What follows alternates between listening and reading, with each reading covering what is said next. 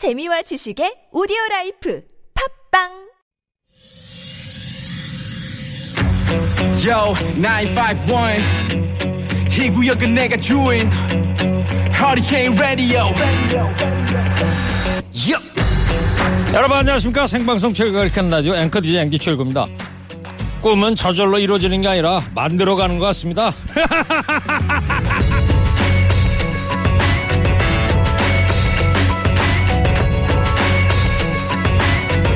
10년차 비계공 장형석 씨 퇴근 후에 학원에서 피아노를 친 지 벌써 4년 6개월째입니다. 어렸을 때부터 피아노를 배우고 싶었지만 집안 형편이 어려웠습니다. 그때부터 그의 꿈은 한적한 전원주택에서 그랜드 피아노를 치는 것이었는데요. 그런 미래는 생각만큼 쉽지가 않았습니다. 그러다가 47살이 되던 해 생각했습니다. 전원주택에 살지 않아도 또 피아노가 없어도 피아노 배우는 건 당장이라도 할 수 있지 않을까? 그리고 그날 피아노 학원에 갔습니다.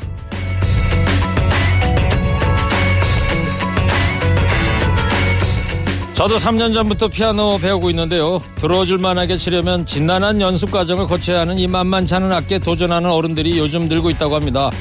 도대체 왜 피아노를 치느냐 이렇게 물어봤더니 미래의 영광 같은 것은 안중에도 없는 오로지 순수한 몰입이 좋았다.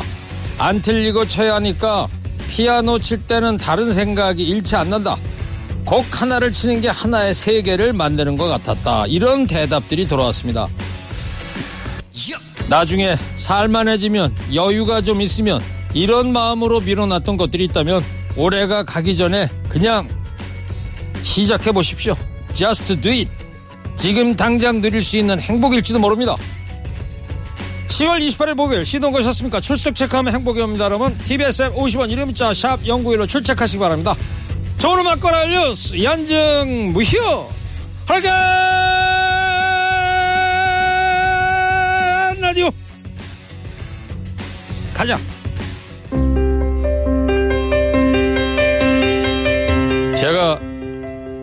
최일구 TV에도 올려놓고 해냈는데 조금 전에도 연습했는데 참 세미 클래식인데 어렵습니다. 초보한테는요. 리차드 클레이드만 아들린을 위한 발라드.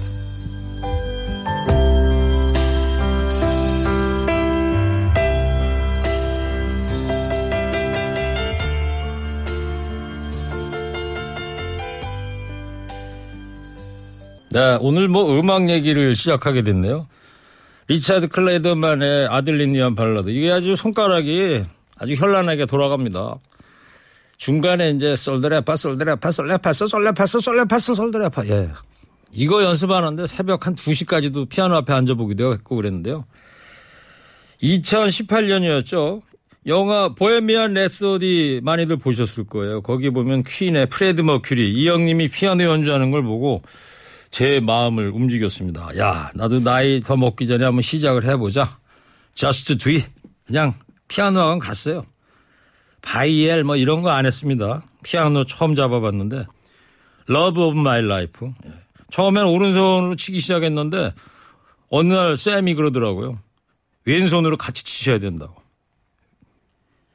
1년 내내 한마디 배우는데 연습하는데 일주일씩 걸려가지고 2년 반 만에 이곡저곡 연습하다가 드디어 지난 여름에 Love of my life 녹화하는데 성공을 했죠. 궁금하신 분 계시면 최일구 TV 한번 들어와 보시면 보실 수 있습니다. 6471님이 최일구님 피아노 연주 실력이 상당하시군요. 조금 전에 그거는 제가 한 게 아니고 리차드 클라이드만 그 CD 튼 겁니다. 저 정도까지는 아니죠. 예. 똑같이 친다고 다 똑같은 게 아니잖아요. 똑같은 곡 친다고. 8581님, 19님, 방금 4주년 케이크 문자로 도착했네요. 허리케인 라디오 4주년 덕분에 맛있는 케이크로 우리 남편 생일 파티 잘 할 수 있을 것 같아요. 고맙습니다. 그러셨군요. 예, 만나게 드십시오. 100분한테 쏴드렸는데 전부 모바일 쿠폰으로 보내드렸으니까 아마 속속 도착하고 계실 거예요. 오늘 여는 말에서 꿈, 네. 저절로 이루어지는 게 아니다. 만들어 가야 된다. 이런 말씀 드리다가 좀 오래 걸렸네요. 서울 시내 교통 상황 좀 알아보겠습니다. 박선영 리포터 전해주세요. 2073님, 일곱 오빠, 너무 섭섭해요. 매일 사연을 보내도 한 번을 안 읽어주시네요. 나 삐쳤어요. 근데 새싹 문자 표시가 나는데 처음 보내시는 거죠. 예. 홍서범입니다. 철학적인 노래죠. 미국 커네티컷에 있는 월든 호수에 니체가 놀러 갔다. 이런 얘기입니다. 월든에 놀러 간 니체. 들으시고요. 허리케인 데스크 하겠습니다.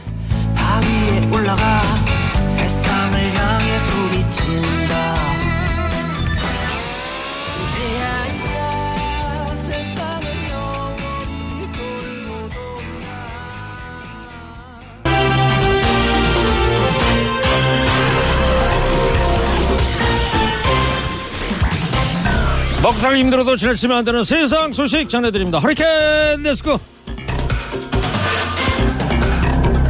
첫 번째 소식입니다. 더불어민주당 이재명 대선 후보가 음식점 허가 총량제 도입을 언급하면서 정치권에서 논쟁이 벌어지고 있습니다. 이 후보는 전국 소상공인 자영업자들을 만난 간담회 자리에서 하도 식당을 열었다 망하고 해서 개미지옥 같다.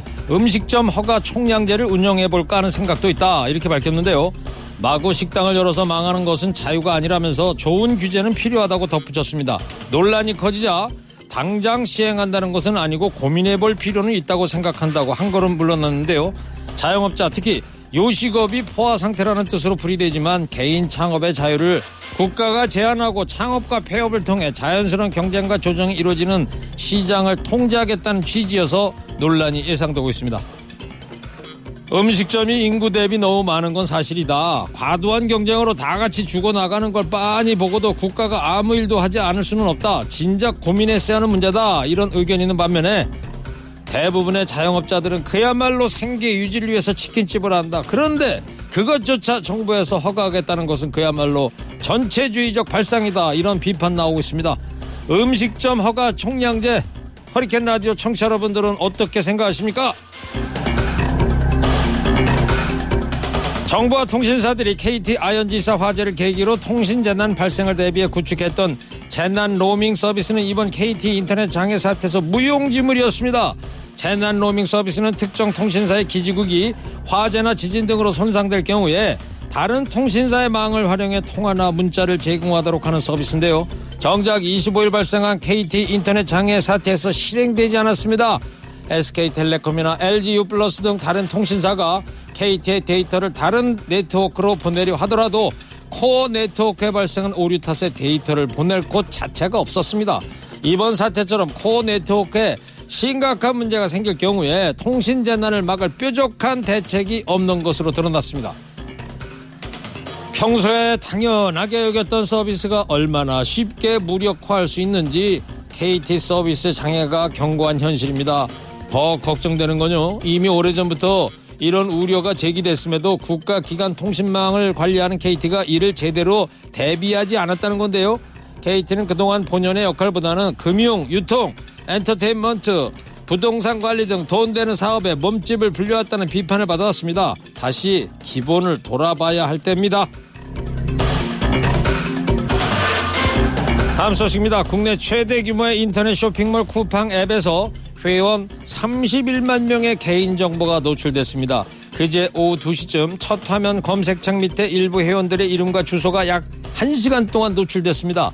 앱 개발자가 배송지 표기 관련 개선 작업 중에 사고를 낸 겁니다. 현행법상 개인정보 유출 사고가 발생하면 즉시 알려야 하는데 쿠팡은 하루를 남겼습니다. 쿠팡은 이튿날 오전 11시쯤에 기자들에게 강한승 대표 명의로 사과문을 돌리고 당국에 신고했습니다.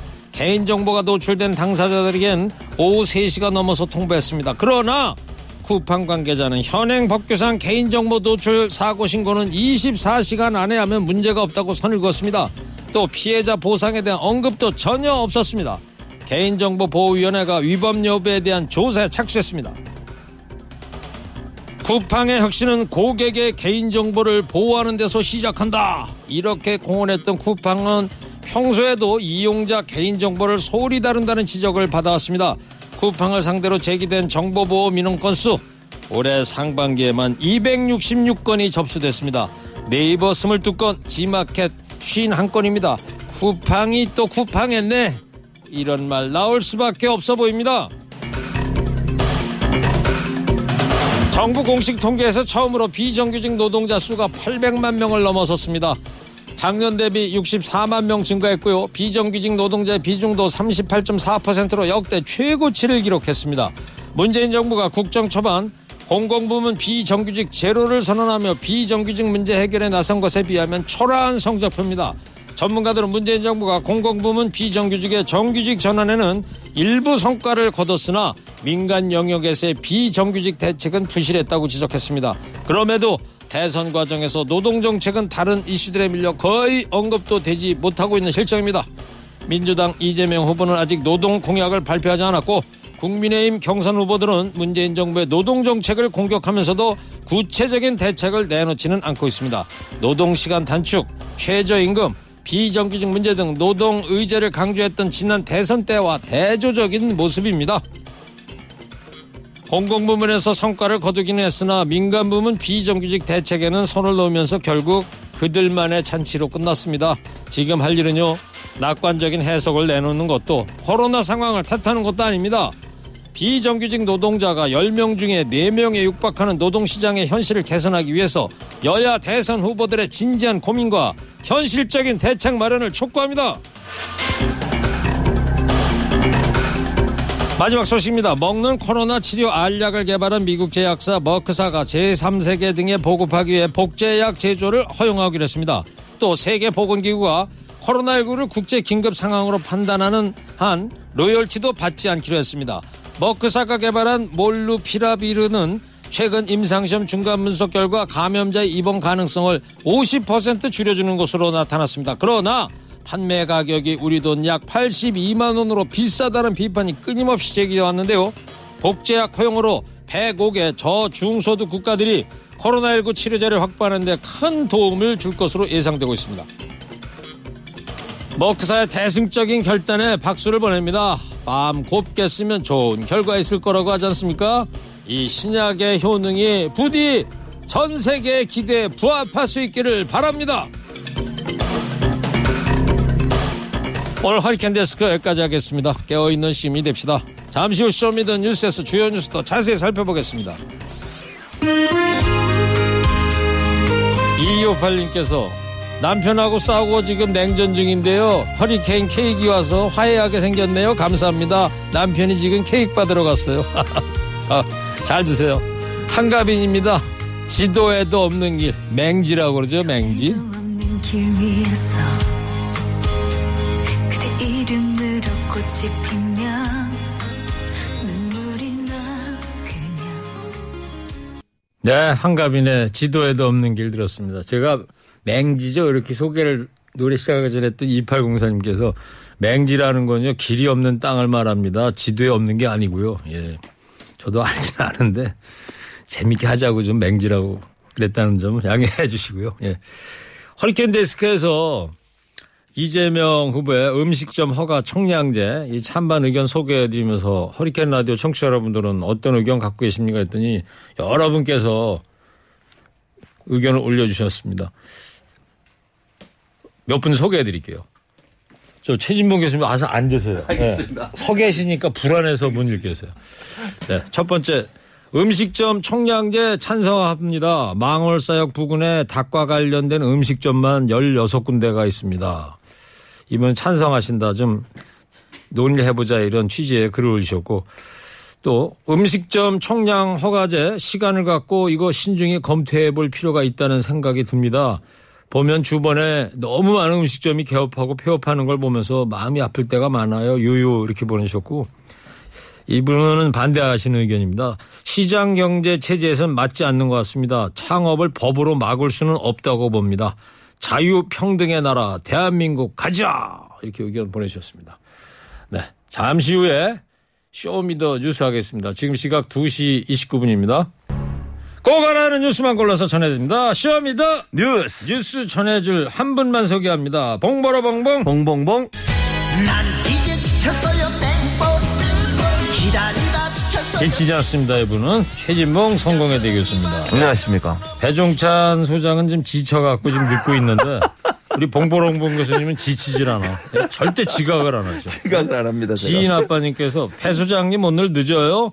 저번에 또 늦으면 새우 꺾기 들어간다고 했는데 맞아요.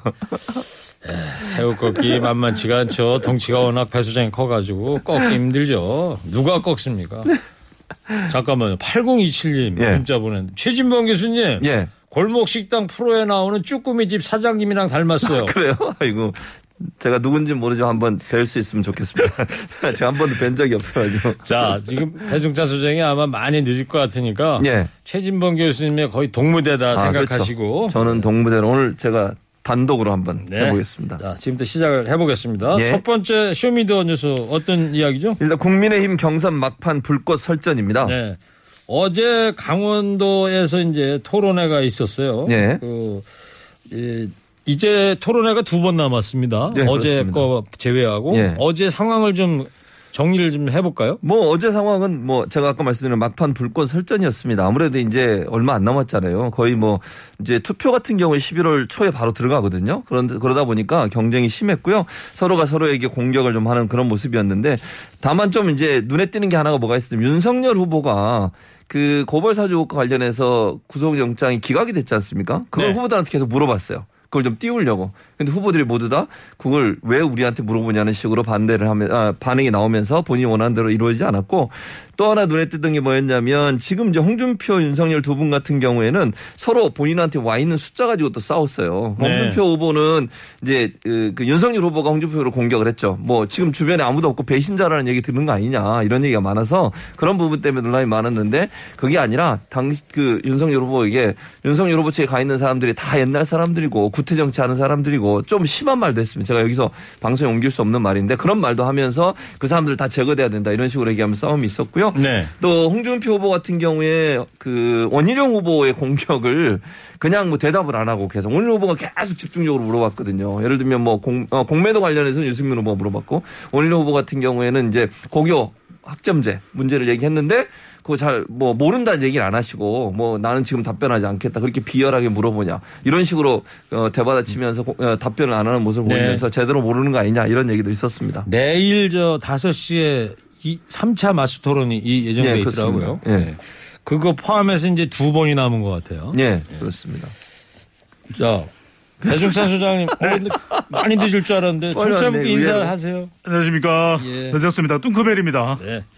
자, 최 교수님 하나만 예. 더요. 그 예. 전체 경선 판세에 영향을 줄 만한 공방도 어제 있었다고 봐요. 어떻게 봐요? 저는 크게 공방이 있었다고 보지는 않습니다. 전체 판세에는 기본적으로 지금 판세는 이제 이 강이 되는데 다만 이제 여론조사 결과에 약간의 변화가 있다고 하면요. 유승민 후보, 그러니까 1대1 대결, 이재명 후보와 1대1 대결에서 여론조사 결과 중에 유승민 후보보다 원희룡 후보가 올라간 게 있었어요. 예. 그 부분이 약간 좀 눈에 띄는 부분이긴 한데 그것도 뭐 오차범위 내에 있어서 크게 유의미하다고 보지는 않, 않고요. 어제 토론의 내용 가지고는 특별히 뭐 변별력을 바꿀 수 있는 그런 상황은 아니라고 봅니다. 지금 현재 그냥 이 추세가 계속되고 있다라고 봐야 될 것 같고요.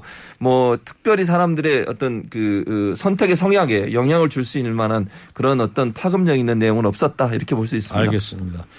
자, 배 소장님한테 문자를 하나 소개 좀 해드릴게요. 네. 2553님인데 배종찬 소장님 지난번 여의도 극장에서 007 영화 대기 중인데 아는 채 했더니 고개를 돌려 외면하더라고요. 섭섭해요. 너무 하시네. 어, 제가 아마 못 들었나 봅니다. 죄송, 아, 죄송합니다. 오늘도 영화 보도 왔어요? 아니, 그건 아니고 제가 그래도 저 이름을 부르시고 허리케인 이야기 하시는 분들은 꼬박꼬박 인사를 드리거든요. 네. 그리고 최선을 다해서 하겠다. 감사드린다 말씀드리는데 오늘 조금 늦었습니다. 출발이 늦어졌는데 태워주신 택시 기사분께서 또 제1구 허리케인 최고 애청가세요. 어. 그래서 최대한 빠른 속도로. 지금 듣고 계시겠네요. 네네. 지금 듣고 계시더라고요. 아, 택시 기사님 감사합니다. 네. 오면서 저도 계속 듣고 왔는데. 예. 늦어져서 죄송합니다. 그 최근 국민의힘 경선 주자들 경쟁력 여론조사 좀 설명을 좀 해주세요. 어떻게 나오고 있는지. 따끈따끈한 조사 결과입니다. 리얼미터가 오마이뉴스 의뢰로 25일, 26일 실시한 조사입니다. 국민의힘 대선 후보로 누가 적합한지 물어보았는데요. 자세한 사항은 중앙선거여론조사 심의위원회 홈페이지에서 확인 가능합니다. 홍준표 38.2%, 윤석열 후보 33.1%, 5% 차이 나네요. 네, 유승민 후보 10.9%, 원희룡 후보 4.1%로 나, 나타났습니다. 참고적으로 홍준표 후보가 약 5%포인트 앞서는 결과이고요. 이 방식은, 이 조사 방식은 자동응답 조사인데 실제 다음 주 3일, 4일 실시될 국민의힘 최종 경선 국민 여론조사는 면접은 조사입니다. 그 네. 조사 방법은 다르다는 것을 면접원 조사라는 게 사람이 물어본다는 네, 얘기죠. 직접 이제 사람 면접원이 물어보는 조사 결과인데 대체적으로 지금 나오고 있는 어, 여론조사를 좀 망라해 보면 국민의힘 후보만 놓고 그러니까 그 국민 경선 여론조사와 그 유사한 형태를 보면 홍준표 후보가 조금이라도 더 앞서는 그런 조사 결과로 나타나고 네. 있습니다. 자, 요즘 뭐 국민의힘에서 보면은 당심이냐 민심이냐 이런 이야기들 많이 나오는데 그러다 보니까 당윤 민홍 이런 말이 나오더라고요. 예, 맞습니다. 지금 뭐, 어, 변영찬 수장이 여론조사 얘기도 했는데, 기본적으로 지금 여론조사 전체적으로, 뭐 거의 대부분의 여론조사가 보여주는 지표를 보면, 당심은 윤석열, 그리고 민심은 홍준표, 이렇게 정리할 수 있습니다. 그러니까 당심 중에 특히 이제 연세가 좀 있으신 어르신들이 윤석열 후보를 지지하는 계층이 높고요. 20, 30대는 홍준표 후보를 지지하는 계층이 높다고 볼 수 있을 것 같고요. 네. 그 괴리가 너무 커요. 그래서 사실은 이게 예차이가 상당히 어렵습니다. 왜냐하면 이게 그 어느 정도 비슷한 형태로 가야 되는데 너무 차이가 많이 나다 보니까 이거를 어떻게 우리가 예상할 수 있을지 그러니까 정말 박빙의 승부가 될 수 있다는 제 개인적인 생각이 있고요. 다만 조직면에 있어서는 뭐 잘 아시는 것처럼 윤석열 후보 측에 너무 많은 의원들이 가 있어요 지금 하태경 의원도 지금 거기에 지금 들어가 있지? 않습니까? 예, 네. 그렇습니다. 그러다 보니까 조직력을 확실히 장악하고 있는 건 분명해 보여요. 그게 이제 당심과 연관이 있다고 보여지는데 한 가지 우리가 또 봐야 될 게 뭐냐면 당심은 민심을 따른다라는 뭐 예전에 그런 말들이 있습니다. 결국 민심이 돌아서는 쪽으로 당심도 움직일 가능성이 있다. 그 말은 본선 경쟁력이 누가 돼 있을 것이냐 하는 부분에서 거- 어, 유- 유권자들 특히 이제 국민의힘 지지층들이 눈- 볼 거라는 생각을 한다는 거죠. 이재명 후보하고 과연 윤석열 후보가 싸워서 이- 하면 이길지 아니면 홍준표 후보가 싸워서 이길지 이걸 보지 않겠습니까? 그런 전략적 선택을 하게 되면 당심도 움직일 수 있는 요소는 분명히 있다. 이렇게 말씀드릴 수 있습니다. 홍준표 후보는 이제 윤석열 후보 쪽에 전현직 의원들이 대거 가니까 예, 예. 어제 토론에서 그런 얘기도 했어요. 예, 예. 구태 정치 아니냐. 예, 그런 네. 얘기했죠. 맞습니다. 다 이렇게 끌고 다니는 게.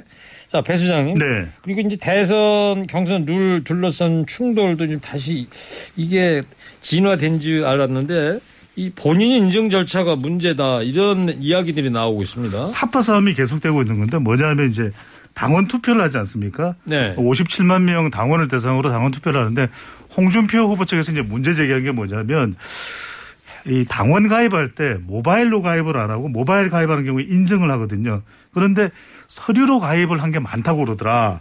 그러다 보니까 이게 대리 가입한 거 아니냐.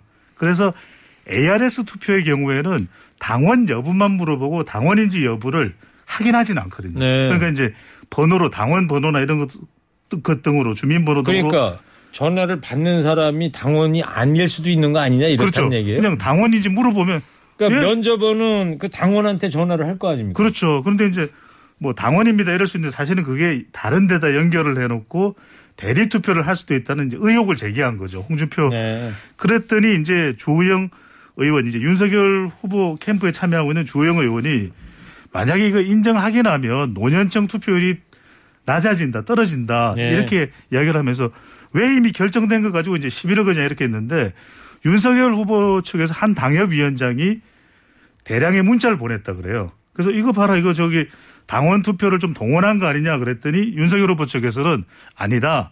모바일 투표가 가능하다는 것을 안내해 드린 것이다. 네. 근데 이게 어, 좀더 어, 절차대로 한다면 ARS 인정을 하는 게 맞을 거예요. 왜냐하면 당원 여부인지를 정확히 그 본인인지를 확인하는 건 필요하잖아요. 근데 이 문제를 홍, 어, 홍준표 후보 측에서 좀 빨리 제기했었어야 되죠. 네. 이게 그러다 보니까 결국 선관위에서는 기각이 됐습니다. 지난번에 더불어민주당도 당원 투표 했었잖아요. 네. 그때는 본인 인증했나요? 인정하죠. 그거는. 그때는 했어요. 모바일? 투표를 할 때는 인정을 하죠. 어. 네.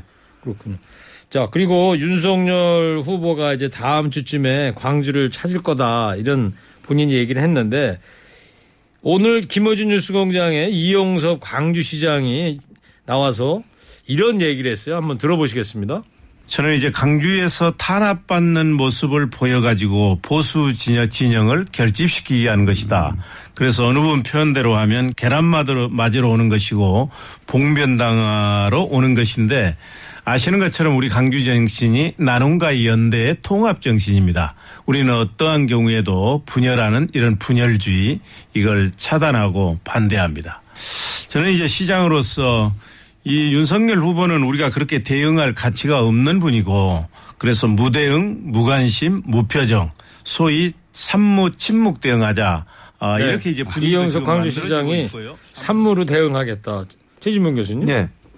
그러니까 저는 이게 맞다고 생각해요. 그리고 윤석열 후보가 물론 뭐 본인은 진정으로 사과한다고 얘기를 하시지만 내려가는 게 의도가 뭘까? 보- 보나마나 뻔한 거 아닙니까? 윤석열 후보가 내려가면 당연히 광주 시민들 분노가 있기 때문에 지난번 전두환 옹호 발언 때문에 얼마나 화가 나 있습니까? 뭔가 반응이 나올 가능성이 있어요. 그럼에도 불구하고 가겠다고 하는 이유가 뭐겠습니까?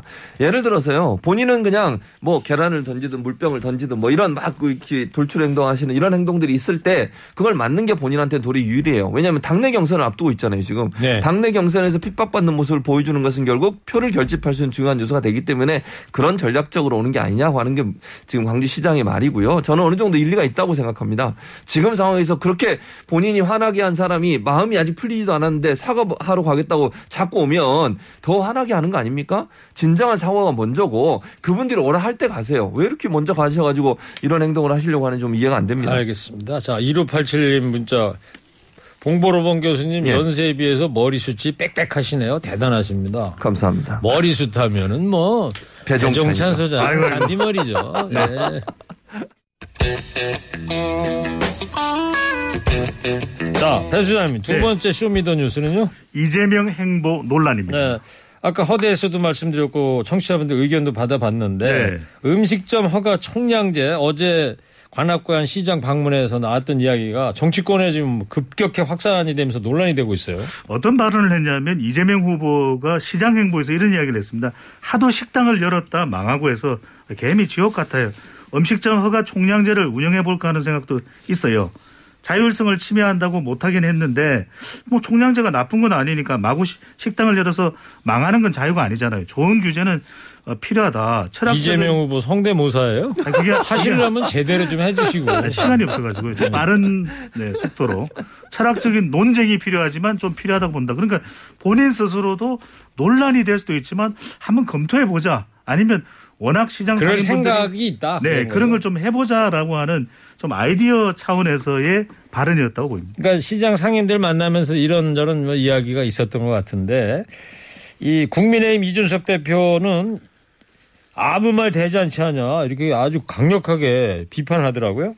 네, 왜냐면 이제 야당에서야 당연히 여당 후보잖아요. 지금 후보를 이제 어쨌든 공격을 해야 되는 상황이 그런 얘기를 했다는 건데, 그러니까 뭐 이런 것 같아요. 논란이 되자 이재명 후보가 이걸 설명을 했어요. 다시 해명을 하고 오늘 해명을 했는데 그 내용은 뭐냐면 지금 당장 이걸 입법하겠다거나 아니면 규정을 만들다는 게 만들다고 한다는 게 아니고 생각해보고 아마 아이디어 차원에서 논의해보자는 얘기였다. 왜냐면 지금 뭐 배주장 잠깐 얘기했지만 기본적으로 우리나라에 이제 자영업 하시는 분들이 왜냐면 뭐 예를 들면 퇴직하고 이러셔서 당장 하실 일이 없으신 분들이 자영업 하시는 분들 이 가끔 있으시지 않습니까? 그러다 네. 보니까 너무 업소들이 많아졌어요. 경쟁이 너무 심해지고 옆집 한 집 건너면 또 자영업소 이러다 보니까 결국 같이 망하는 일이 생기는 거거든요. 가위가 너무 많으니 그래서 뭐 담배 가위 같은 경우에 지금도 거리 제한 있거든요. 몇 미터 이상은 담배 가위가 또 하나 세울 수 없도록 만드는 뭐 이런 정도의 차원에서 또 개인 택시도 마찬가지 아닙니까? 대수를 정해놓고 그 이상은 확보를 안 하는 거 아니에요? 왜냐하면 경쟁이 너무 심해지면 함께 어려움을 겪게 되니까 그 부분을 조절하자는 건데 뭐 이걸 그 강제로 할 수 있는 건 아니라고 봐요 저는 일단 네. 논의가 될 것이고 이 논의 과정을 어떻게 할 거냐는 좀 차후에 생각해 봐야 될 문제인데 저 개인적인 생각입니다만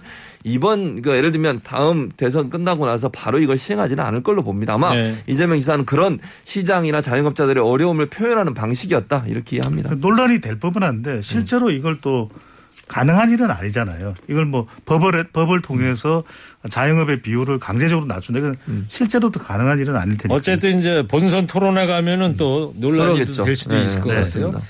자 그리고 배 수장님, 네. 이전 성남 도시개발공사 황무성 사장 얘기 네. 요즘 어제도 말씀드리고 그랬는데 이분이 재임 중에 사기 혐의로 재판을 받았다 이런 기사가 났었어요. 그러니까 우리가 몰랐던 사실인데 이 성남도시개발공사 사장 재임 중에 사기 혐의로 재판을 받은 바가 있더라고요. 밝혀졌는데 어, 재임 당시 모 건설사를 상대로 우즈베키스탄에서 이루어지는 공사 수주를 통해 고수익을 올릴 수 있는 것처럼 속여서 어, 3억 5천여만 원을 편취한 혐의를 받고 있습니다. 그래서 사기 혐의죠 그러니까. 네네. 그래서 임기를 1년 6개월여 남겨두고 있었던 이제 2015년 3월 달에 사퇴를 하지 않았습니까? 예.